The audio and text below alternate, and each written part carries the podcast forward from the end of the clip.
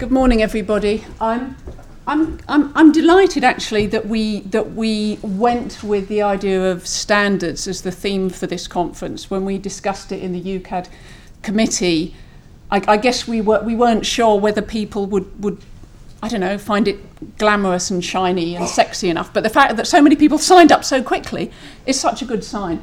Because for me, standards are incredibly important, and because I run a data aggregator, it's something that I'm thinking about all the time. So today I actually I decided to really go for it and talk about the behind the scenes, the under the bonnet kind of stuff.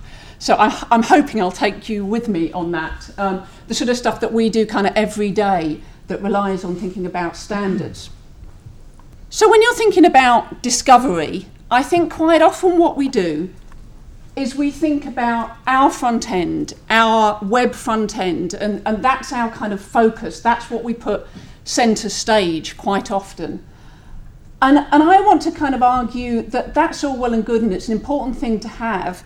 But I think maybe we should start to think about kind of putting the data centre stage and thinking first and foremost about the data, which can be quite difficult to do because data can seem to sometimes sit in isolation a bit. It's a bit difficult to grasp data formats, what you can do with data, how these things work.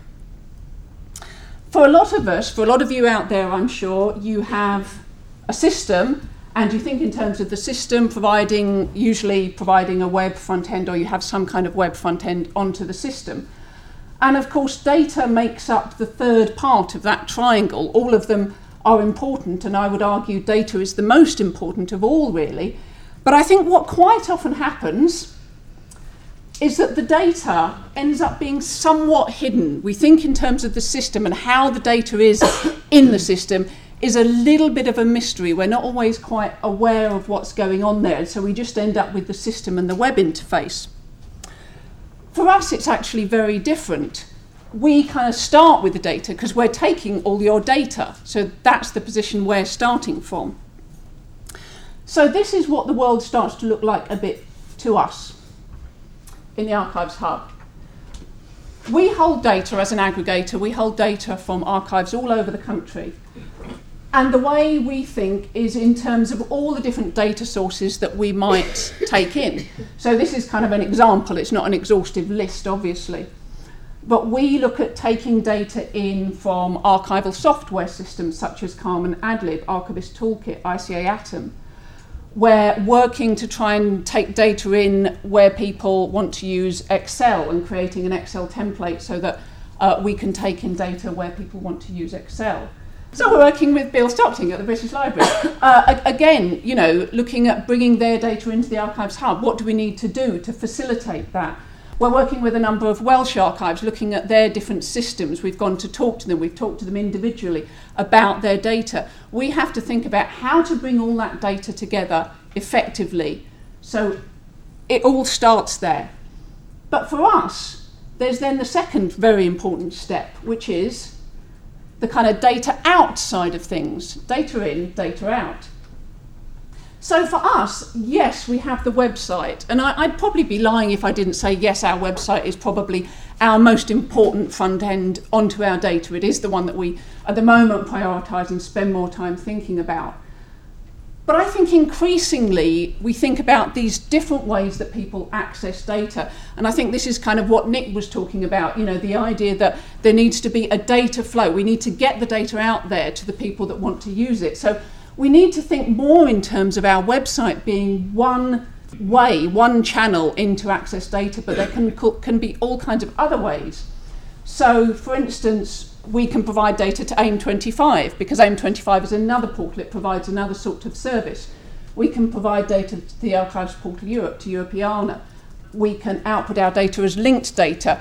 It, it, it means that the archival data that you provide into us starts to kind of work harder, it starts to get out there into the world in different ways for different purposes. So, that's kind of my world a lot of the time. That's my world uh, with the website as part of it, but it's this data flow that is all important.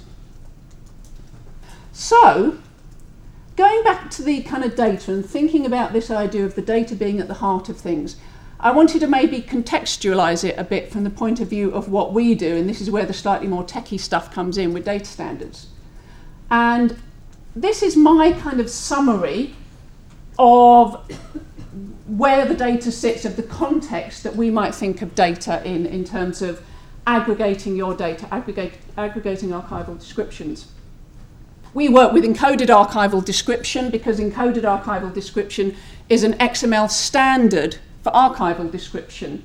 We have an EAD editor which allows people to create EAD descriptions to that standard.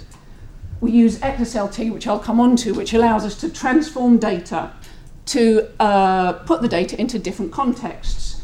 We add index terms because they're another way that we can structure data, put the data out in different ways, have different channels into the data, and we have APIs, machine access to the data, because again, that allows people to discover and use the data in different ways. And all of these kind of things are underpinned by the standards that we use. So I'm thinking about those standards all the time. Um, and, and, and the ways that we use them and the different standards and the way that they do or don't cooperate with each other. So I just wanted to uh, give you a few examples of, of the kind of data flow that happens when we're working with data in the Archives Hub. So uh, one of the things we're doing, in fact, I was working on on the train on the way down, as it happens, is uh, a lot of you guys out there. How many people have Calm here? Yes, you see, that's about what I would expect, you know, probably over half the people here. So a lot of you use Calm. That's absolutely great. Works for you. It has all sorts of you know uh, uh, management uh, functionality. That's not what we're in the business of. We just want to get the data out there and help it to be discovered. So what we want to do is to be able to take the data that you've created and put into your own system and make it discoverable through an aggregator. And so to do that, we have um, a process which I mean, in, it, it looks incredibly simple when you put it in diagrammatic form. Maybe it isn't quite that simple in practice. But um, the important thing here is that this is where EAD, encoded archival description, acts as this data exchange format, and people often talk about that. And when I used to go and talk about EAD a lot more and, and train people in EAD, I think I think some archivists didn't quite understand and thought maybe, well, no, I don't want to use EAD, I use CALM or I use AdLib or something like that. But it's not really about that. It's about EAD acting as a means to transport data. It's like a transportation mechanism, if you like. So if you can get EAD out of CALM through a CALM export, then what we have to do um, is a little bit more work in terms of transformation because one of the things with EAD is there are kind of different flavours. It's quite a permissive standard, which is, is a, a pain in the proverbial a lot of the time for me. I wish it was much stricter and there'll be a lot less to do. But no, um, we get all sorts of different EAD, and you will be amazed at the differences we get with just CALM exports in EAD. You'd think, right, you've got one, you, you, you, you know, you've done one, you've done them all kind of thing. But no, it doesn't work like that, I'm afraid people manage to use the fields in different ways. They use this field, they don't use that field, they use this field for that. They don't use the reference field for the reference, they use the other field for the reference, and they want that reference or they don't want that reference. And it just kind of goes on and on in this kind of way. So there is quite a lot of work we have to do. We have to look at the variations in data. And uh, we are at the moment writing style sheets to kind of transform um, the data into the hub flavour of EAD, if you like. So that's one of the projects we're working. But of course, once we've done that, and once we've done it with, with several institutions, and therefore we keep adding bits to our transformation to say, well, if it has this, do this, and if it has this but doesn't have that, do this. It's that kind of process. Um, we'll gradually um, get a style sheet that will work successfully with more and more CALM data. Bingo. Uh, another example is the Genesis portal for women's studies, which I don't think is live still because of the whole move of the Women's Library to LSE. But I'm going to use it as an example because it was live and it was beautiful. Because that, that was um, a really lovely model. That's the sort of thing we want to be doing. You have the Archives Hub, has the data, stores the data. Genesis is a subject based portal, uh, in this case for women's studies so, you know, why replicate the data twice? Why store the data twice?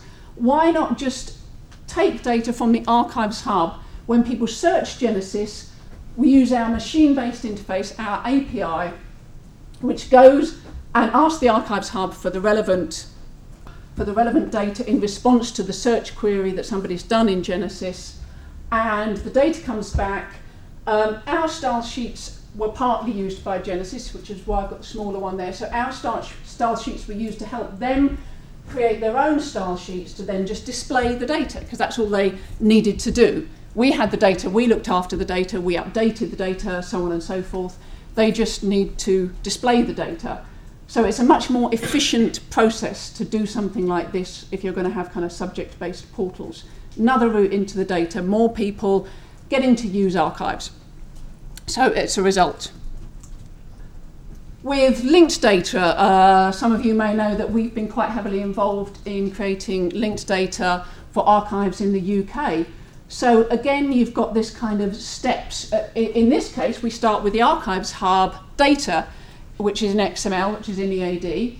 And again, we're using style sheets. We're saying, okay, we need to transform this data and create RDF XML. Oh, there are there are other formats for um, linked data, but RDF XML is, is the one that most people would think of. So you've transformed the data, and the great thing is, once you've done that, you've got a head start because you've got standard XML data. So it's not so difficult to transform it to create the RDF XML. And once you've got that, you're kind of part of the global linked data community. You're no longer in the archives world.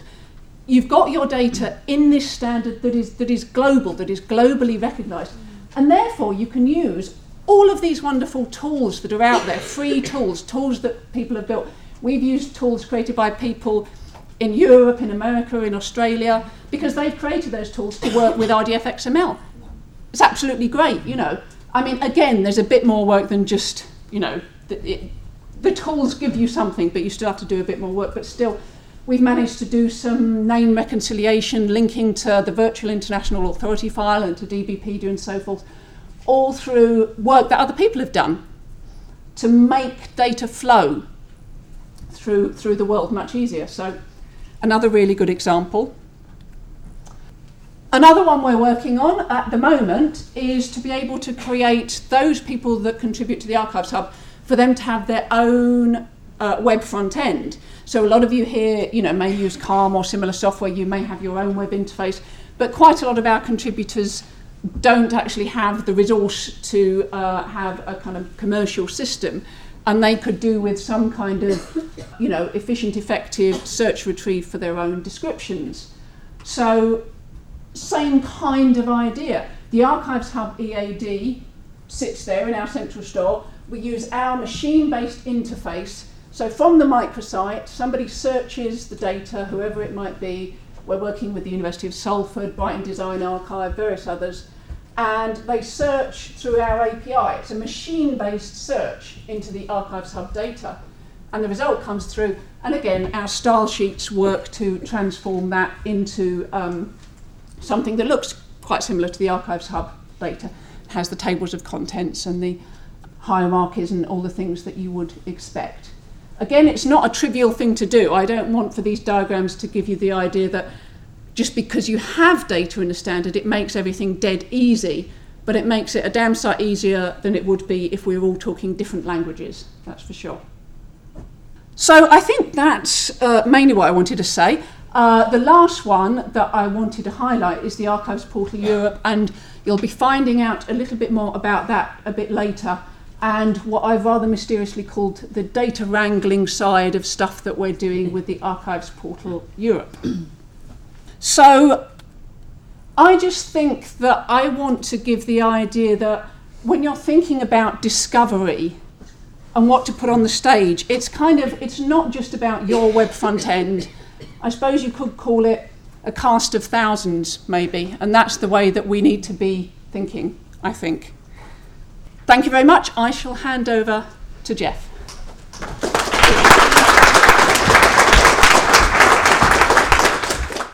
This podcast is copyright to the National Archives.